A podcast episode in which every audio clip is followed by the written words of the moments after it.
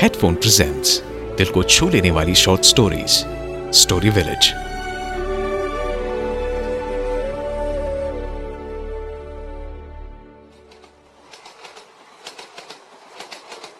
हर एक रेलगाड़ी को चलने के लिए एक पटरी की ज़रूरत होती है। मेरे पापा और मेरी बेटी के बीच भी कुछ ऐसा ही रिश्ता था। मानो नेहा एक रेल है और बाबूजी एक पटरी।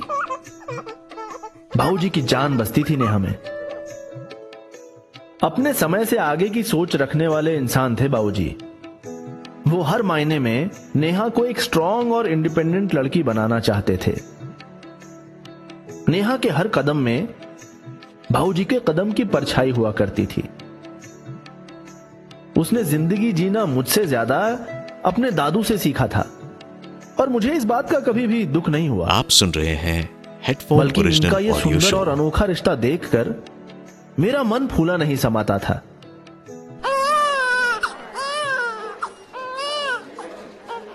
जिस दिन नेहा पैदा हुई थी उसी दिन उसकी माँ का देहांत हो गया था।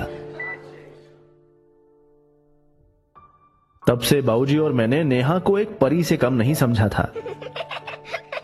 हम दोनों ने उसे एक माँ की कमी कभी महसूस नहीं होने दी। उसे सही और गलत के बीच का फ़र्क सिखाया और हमेशा उसे एक अच्छा इंसान बनाने की कोशिश की। बाबूजी जब भी बाज़ार जाते थे तो वो भी उनके साथ निकल जाती थी। हर किसी के साथ इतनी घुल मिल जाती कि बाज़ार में करीब करीब सारे दुकानदार नेहा को जानने लगे थे। जिस दुकान में बाबूजी घुसते थे, वहाँ के दुकानदार नेहा को प्यार से एक एक टॉफी थमा देते थे। आप सुन रहे हैं हेडफोन स्कूल में भी ओरिजिनल नेहा ऑडियो बहुत बातें करती थी। आए दिन मुझे उसके स्कूल बुलाया जाता था। सर नेहा क्लास में ध्यान नहीं देती। जब देखो तब बातें बातें बातें। आपकी बेटी बहुत प्यारी है लेकिन इस तरह क्लास के दूसरे बच्चे भी ध्यान नहीं दे पाते ना। आप प्लीज़ उसे समझाइए। नेहा का मुँह कभी बंद नहीं होता था। जब मैं वापस घर जाकर उसे ये बात समझाता था तो बाबूजी को स्टूडेंट बनाकर वो उसी टीचर की नकल उतारने लगती थी। तब मैं जैसे ही उसे अपनी ऊँची आवाज़ करके कुछ कहने ही वाला होता था, उसी वक्त बाबूजी अपनी ही ऊँची आवाज़ में मुझसे कहते, बस बस, अपने बचपन में ये सब नहीं करेगी तो क्या पचपन में करेगी? बोलने दो टीचरों को कुछ भी। ऐसा भी कोई कांड आप सुन नहीं रहे कर दिया हैं है। हेडफोन ओरिजिनल ऑडियो अच्छे खासे नंबर तो लाती है। फिर क्या दिक्कत है?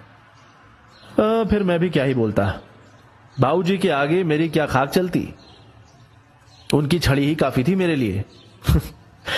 लेकिन ये सुनकर नेहा ज़रूर कहती दादू मैं तो बचपन में भी ऐसी ही रहूँगी।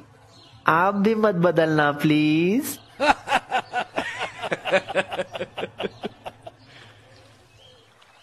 बाबूजी उसे एक तालाब के पास ले जाते। वहीं पर उन्होंने नेहा को पेपर बोट बनाना सिखाया था। वो तो पेपर बोट्स बनाने में एक्सपर्ट हो गई थी। लेकिन बाबूजी भी उसके साथ बच्चा बनकर पेपर बोट बनाते थे और तालाब में छोड़ देते थे। ये पेपर बोट बनाने वाली बात जैसे रोज का रूटीन हो गया था। देखते ही देखते नेहा बड़ी हो गई और ये रूटीन टूट गया। आप सुन रहे हैं समय जैसे किसी नदी के पानी की तरह बहता चला जा रहा था। अब तो वो तालाब जैसे बस नेहा और बाबूजी के पेपर बोट्स का इंतज़ार ही करता रहता था। खैर नेहा के लिए रिश्ते आने लग गए थे। बाबूजी और मैंने उनमें से एक लड़के को चुन लिया और नेहा की शादी हो गई। नेहा बहुत खुश थी। दो तीन साल बीत गए। एक दिन नेहा ने मुझे कॉल किया। नेहा का फ़ोन जब भी आता था बाबूजी स्पीकर ऑन करने की जिद पकड़ लेते थे। उसकी आवाज़ में एक अलग ही खुशी थी। उसने कहा पापा मैं प्रेग्नेंट हूँ। नेहा की बात अभी पूरी भी नहीं हुई थी कि बाबूजी निकल गए मोहल्ले भर के लिए मिठाई लाने।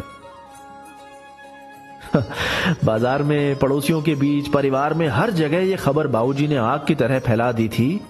कि उनकी पोती माँ बनने वाली है। Headphone original audio show Motilal Halwai की तो उस दिन लॉटरी लग गई थी। पता नहीं कितने किलो घेवर मोतीचूर के लड्डू जलेबी और भी क्या क्या बनवाया था बाबूजी ने उससे। उनकी खुशी का जैसे कोई ठिकाना नहीं रहा। वैसे आजकल उनकी तबीयत कुछ ठीक नहीं रहती थी। लेकिन यह खबर सुनकर मानो उनकी सारी बीमारी चुटकियों में गुल हो गई हो। दो दिन बाद बाबूजी का डॉक्टर के साथ अपॉइंटमेंट था। कुछ टेस्ट की रिपोर्ट्स आने वाली थी। डॉक्टर ने कहा अंकल जी आप बहुत ज़िंदा दिल हैं। हमेशा खुश रहते हैं। बाबूजी ने उनकी बात काट दी। ये घुमा फिरा कर मत बात करिए। सीधे सीधे बताइए बात क्या है। जी बाबूजी आपको कैंसर है। Lung cancer. आप सुन आपकी रहे उम्र ज़्यादा है इसलिए कुछ कह नहीं सकते कि आपके पास वक्त कितना बचा है। ज़्यादा से ज़्यादा शायद दो तीन महीने और। बाबूजी ज़ोर से हंस पड़े। उन्होंने कहा ऐसे कैसे? अभी तो मुझे नेहा के पचपन होने का इंतज़ार करना है। वो हमेशा कहती थी कि जब वो पचपन साल की होगी तब भी हम वैसे ही मस्ती और तमाशा करेंगे। ये कहते कहते बाबूजी की आँखों में आँसू आ गए। मैंने बाबूजी को हिम्मत देनी चाहिए, लेकिन उसके लिए मुझे पहले अपने आप में थोड़ी हिम्मत जुटानी थी। जो चीज़ मेरे पास नहीं थी, वो चीज़ मैं उन्हें कैसे दे पाता? नेहा को जब अपने दादू की बीमारी के बारे में पता चला तो वो भी टूट चुकी थी। और मुझसे आप सुन रहे हैं हेडफोन ओरिजिनल ऑडियो शो लेकिन फिर भी उसने अपने आप को संभाला मुझे संभाला और बाबूजी को भी। वो बाबूजी के साथ एक हौसला बनकर खड़ी रही और एक दिन बाबूजी ने कहा अरे मैं नहीं जाने वाला इतनी जल्दी। जब मेरे खुद के बेटे के लिए मेरी छड़ी काफ़ी होती है तो ये बीमारी क्या चीज़ है? अभी तो मुझे आने वाले नन्हे मुन्ने बच्चे के साथ भी तो खेलना है।